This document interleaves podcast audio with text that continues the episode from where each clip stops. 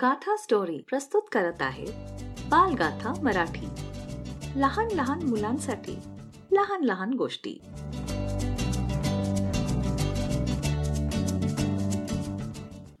उंदराचं सिंहाशी लग्न. उंदरामुळे जाळ्यातून सुटलेला सिंह खुश होऊन त्या उंदराला म्हणाला अरे तू माझ्यावर फार उपकार केले आहेस. यासाठी तुला जे काय हवं असेल ते माझ्याजवळ माग. मी देतो. ते ऐकून उंदीर गर्वाने फुगला. आणि आपल्या योग्यतेचा विचार न करता म्हणाला महाराज ज्या अर्थी आपण आनंदाने काय पाहिजे ते माग म्हणता त्या अर्थी काहीही भीती न धरता मी मागतो की तुमची मुलगी मला द्यावी.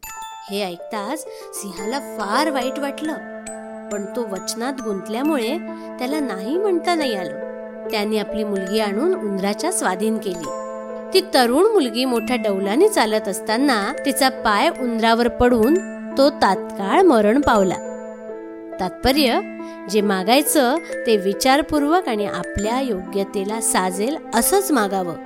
नाहीतर भलतेच मागणं मागितल्यामुळे संकट निर्माण होईल. आम्हाला ही आशा आहे की आपल्याला ही गोष्ट आवडली असेल. आपण बालगाथाच्या गोष्टींना Apple podcast Google podcast Spotify ह्यासारख्या अनेक साईट्सवरती ऐकू शकता. अधिक माहितीसाठी Gatha story dot com slash podcast ह्या वेबसाईटला भेट द्या.